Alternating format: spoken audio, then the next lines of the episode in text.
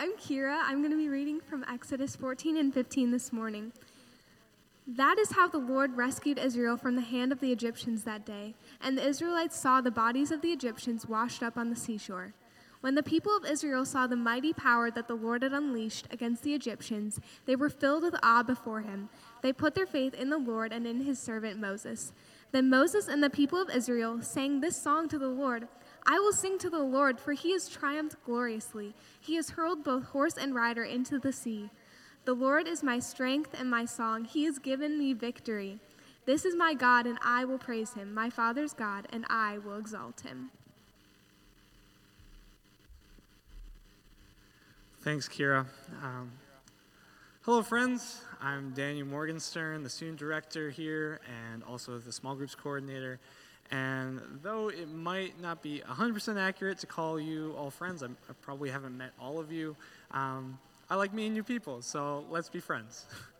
um, so when I found out we were reading through the Pentateuch um, for Immerse this year, one of the first thoughts that came to mind was Passover.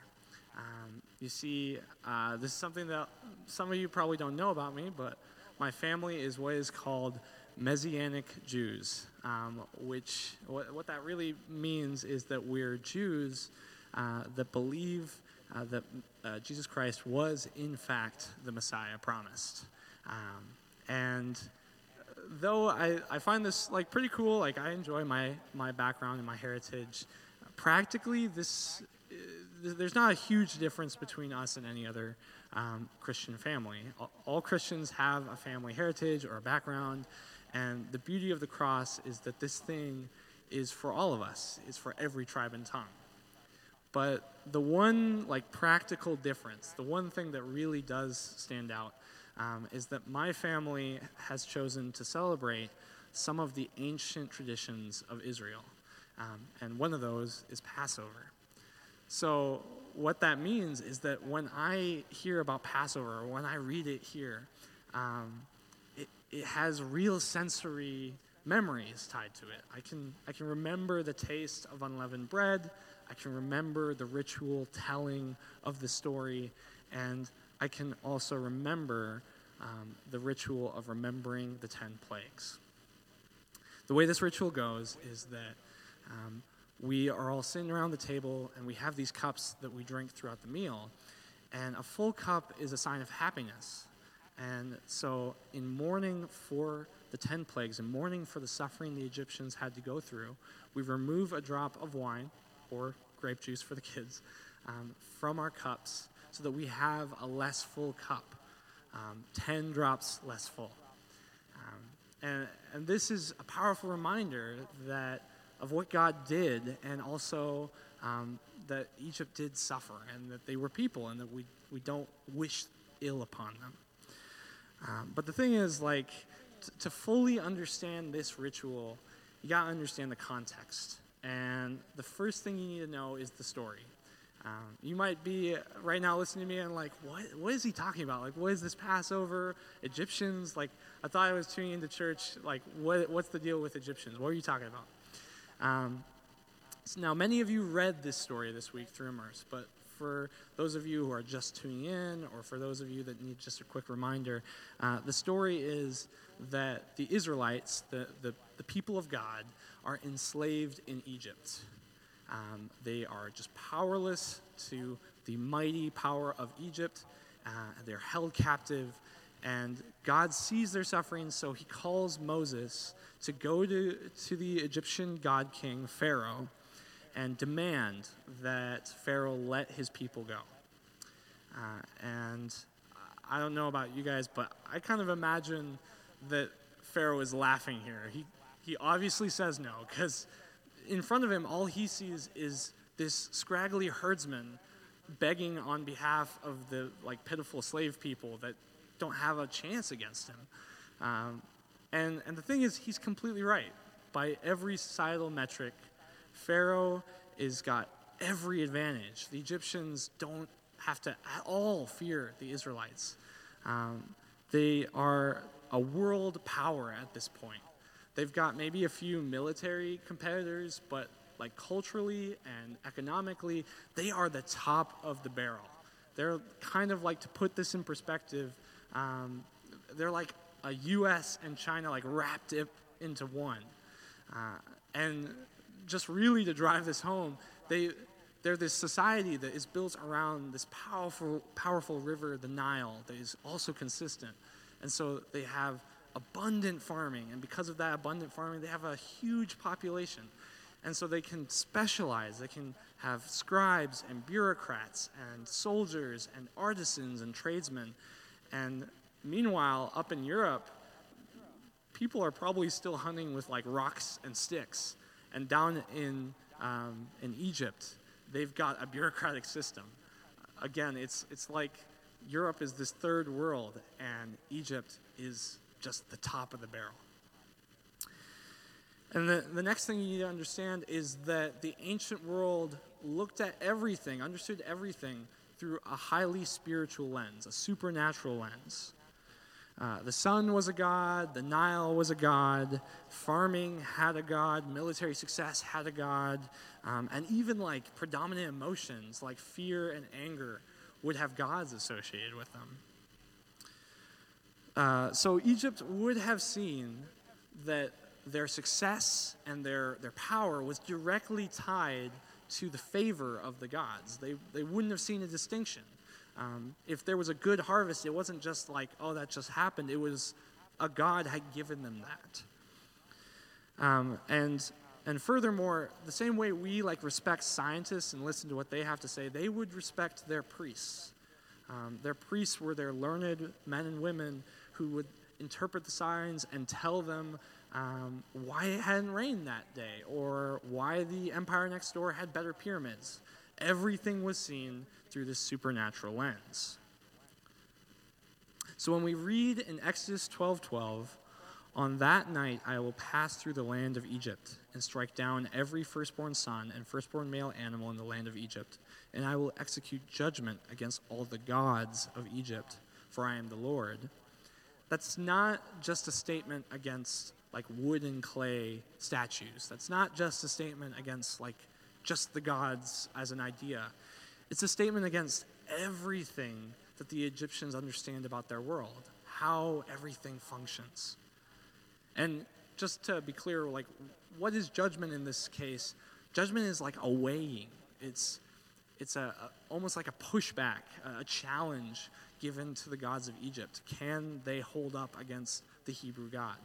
Which is the real God? Which is the real power here? Is it the God of the Israelites or the many, many gods of Egypt?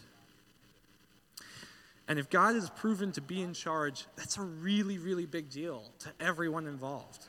Um, judgment against the god of motherhood for the Egyptians, uh, called Osiris, for instance, uh, would mean that if you were an Egyptian mother, you're you're suddenly like wondering all these questions like do you even have supernatural protection if you're the husband um, then like how do you know whether or not uh, you're going to have children or how do you know like whether or not your child will be a boy or girl?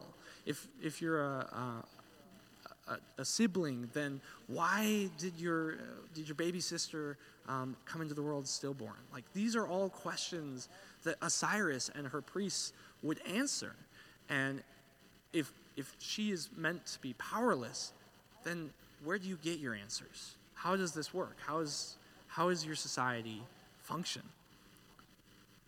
And God, He, he does. He proves that He is God. Um, as we will see, the plagues were directly designed to cast doubt and refute the supposed power of the Egyptian gods. In just 10 plagues and one miracle, God just completely dismantles everything the Egyptians believed to be solid and secure. But let me tell you, church, there is one final thing you have to understand before you can really understand the ritual of the plagues. One thing that is so crucial to this story that when I like realized it, it, it felt like a slap in the face that I hadn't gotten it sooner. As a child, I missed this huge part of the point of that ritual. I got so focused on what God was teaching the Egyptians, I forgot that God was also teaching the Israelites, and through them, me. You see, Israel had been in Egypt a long time 430 years to be exact. And other than Joseph, who dies literally in the first page of Exodus, the only Israelites that we hear of that fear God are, are some Jewish midwives. So let me put forward a theory here. I think the Hebrews forgot about God.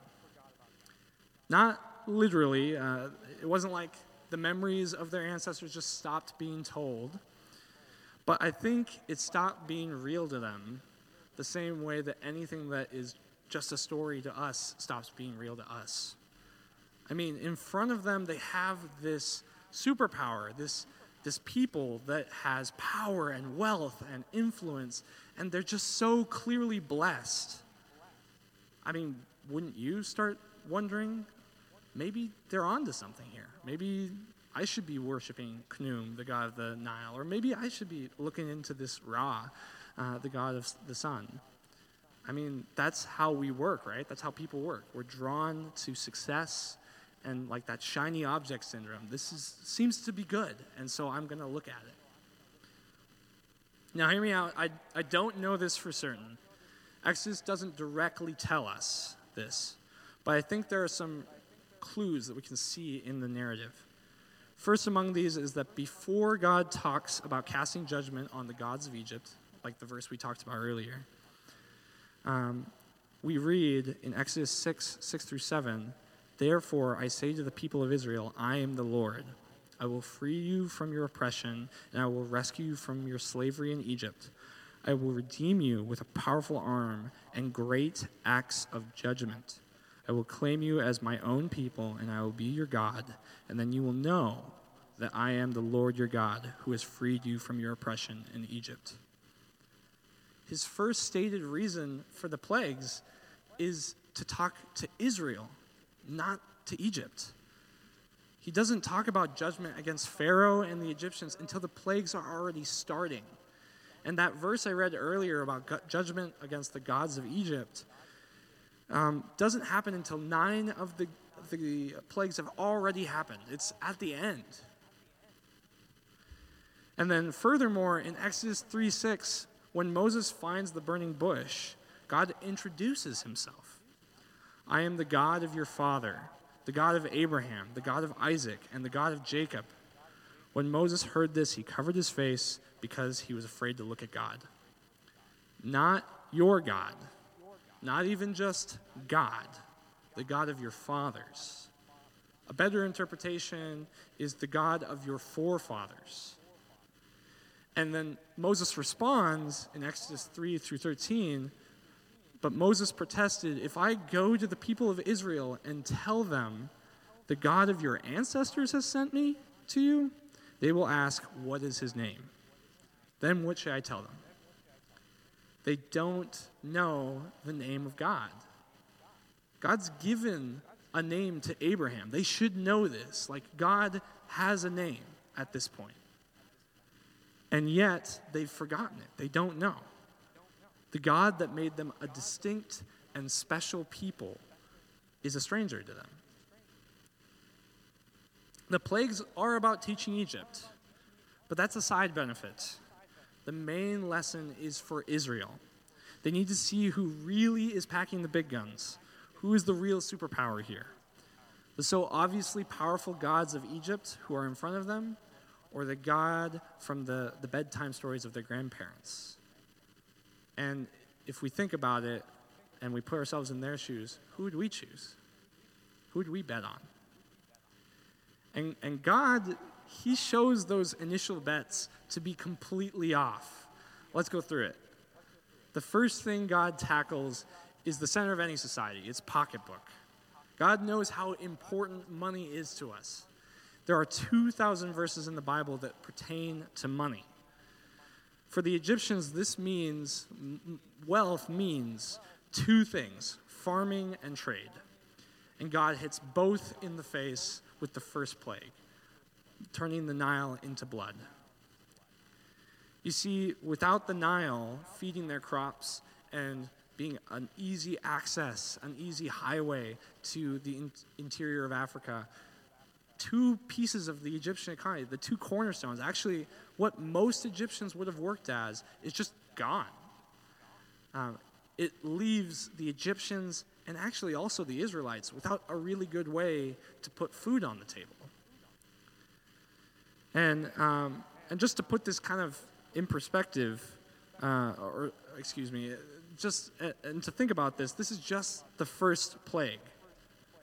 Through the plagues of livestock, hail, and locusts, God also destroys whatever crops already have grown, and then He also destroys the, the animals that would have been kind of the fallback food source. We don't know this for certain, but it's, it's pretty logically clear that there's a famine now happening in Egypt. And again, to put this in perspective for us today, it, it would be like if a, a ghost or something destroyed Wall Street, and then like every company connected to it also just went down.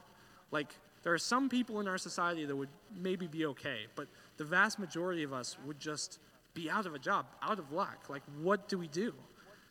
Like, what happened to Wall Street? The Nile turned into what? If the Israelites were at all impressed with the wealth of Egypt, they aren't anymore.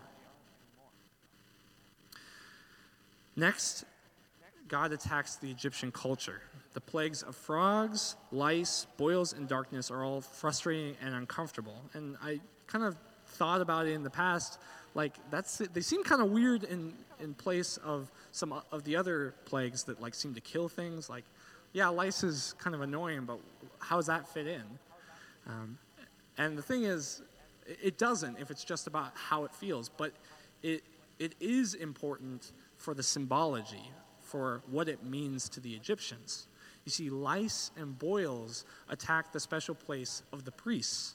Anyone with either of these maladies wasn't allowed into Egyptian temples, they were ritually unclean. Frogs were considered the avatar of the god Heket, which is their like irrigation and fertility god. So they had this great respect for him and they didn't want to hurt them. But now the frogs are everywhere. They're like in their houses, in their cooking pots. Like, how could they possibly avoid stepping on them or maybe even roasting them? And then the final and most important thing is the darkness is a direct challenge to Ra, the sun god, who is like the king of the gods. He's their Zeus. And God's throwing down the gauntlet and saying, it's dark. Where's Ra? To again put this into perspective for us, it's like if bugs got into like the robes of Harvard graduates or the scrubs of doctors so they can't wear them, or um, if just thousands of bald eagles suddenly just took up residence in our houses, or if the Statue of Liberty just collapsed. Are these things going to like end your society? No. Like we'd still move on. We'd go through it, but would we be completely worried and unsettled and just generally like, what is going on? Yeah, of course we would. And that's how the Egyptians are going through this. Through the 10 plagues, God upstages the Egyptian gods Hapi, Nut, Neith, Hathor, Horus, Set, Isis, Osiris, Nippur, Anubis, Ra, and 15 others. The Hebrew God defeating just one of their gods would have been kind of worrisome. But the fact that all of them together can't seem to stop him, that would have been shattering. Like, what is happening here? If the Israelites had at all started to like grasp onto or associate with some of the symbols of Egypt, they're not anymore. And finally, God lays low the Egyptian power through the plagues of the livestock, the death of the firstborn, and the miracle at the Red Sea. The Egyptians, like any other country, influenced people with their culture and wealth first, and then if that didn't work, then they'd send in the army. And because of their immense wealth, they could put out a big army. They could get a lot of guys in the field. But it wasn't just their numbers that was impressive, they also were the top of military tech at the time.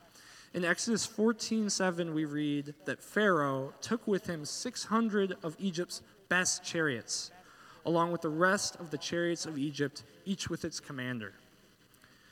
The chariot at the time is like the battle tank, the fighter jet, the unmanned drone of this day and age. It combines the cutting edge of transportation technology and weapons tech. And it's this deadly system that anyone standing against would have been terrified and really kind of almost unable to deal with. A, handful of these, like even small numbers, like maybe a couple hundred, um, could absolutely change a battle. And at this time and in this age, one lost battle could end your nation. Like, you're just done. So, 600 chariots is no small thing. Like, think of 600 fighter jets in front of you. That's not something that you want to deal with.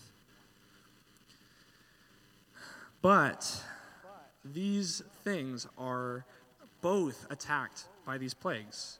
Um, they're, they're pulled, the, the, these chariots are pulled by the best horses, and they're crewed by the cream of the Egyptian nobility, the, the sons of the elite. And so when the death of the livestock comes through, their horses are dying. And when the death of the firstborn comes through, the riders are dying. And furthermore, the Pharaoh's son, the, the next commander in chief, the, the, the future of Egypt, also dies. This great and powerful army can't even protect its horses, let alone its future, the country's future. Now, at this point, Pharaoh flinches. He can't take it, the pressure anymore. He finally lets the Israelites leave, um, and they end up bringing a crowd of Egyptians with them because the power of God is pretty darn convincing. But sadly, at the first sign of trouble, all those previous demonstrations of God's power aren't enough for the Israelites.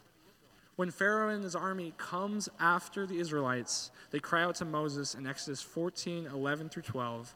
And they said to Moses, Why did you bring us out here to die in the wilderness? Weren't there enough graves for us in Egypt? What have you done to us? Why didn't you, why didn't you leave us in Egypt? Didn't we tell you this would happen while we were still in Egypt? We said, Leave us alone. Let us be slaves to the Egyptians. It's, it's better to be a slave in Egypt than a corpse in the wilderness. Doesn't that just sound like whiny? Even after seeing everything God did, they're still not getting it.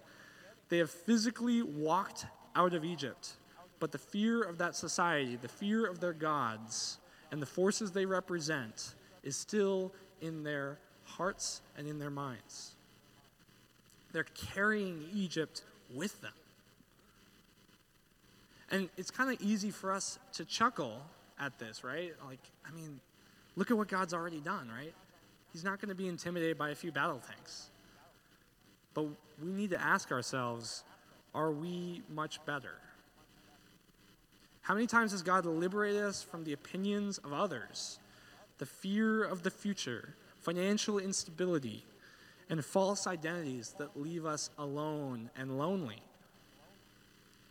How many times has He powerfully laid claim to us, and yet our minds and our hearts remain a slave in Egypt?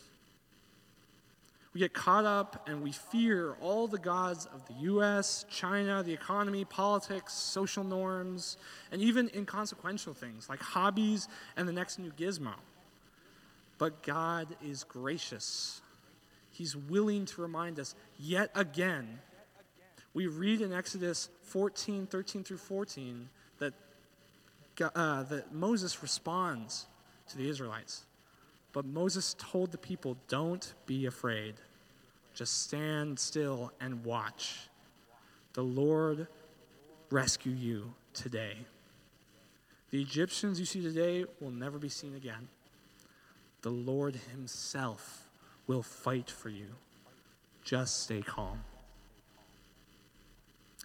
And God, in His power, splits the sea. The Israelites walk across dry ground. And once they are safely across, God smashes those fighter jets. The Egyptians and their Pharaoh don't even get close. This is how the Lord God reintroduces himself. That is the power that God wields on our behalf. He will fight for you. And Israel they see this and they respond. They sing praises to God, and for the first time, they don't call God just the God of their ancestors, but my God.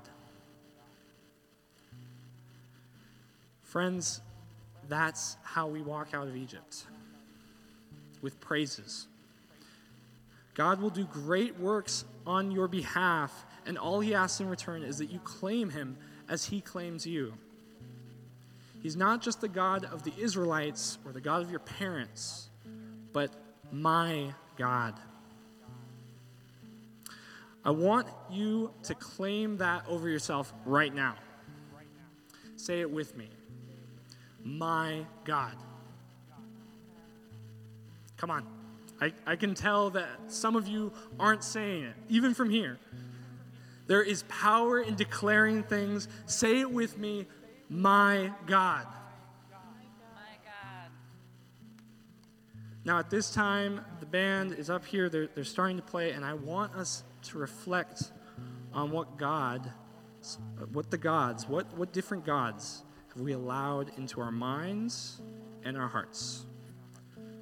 Are we allowing ourselves to fear things that have no, no size, no power in comparison to our God, to my God? I want you to ask yourself Am I still in Egypt? God does not call you to physically leave or separate yourself from your Egypt, but He does ask you to trust Him. You may have fallen into terror. The world's power may seem to be rising in front of you like an army. But remember, He will fight for you.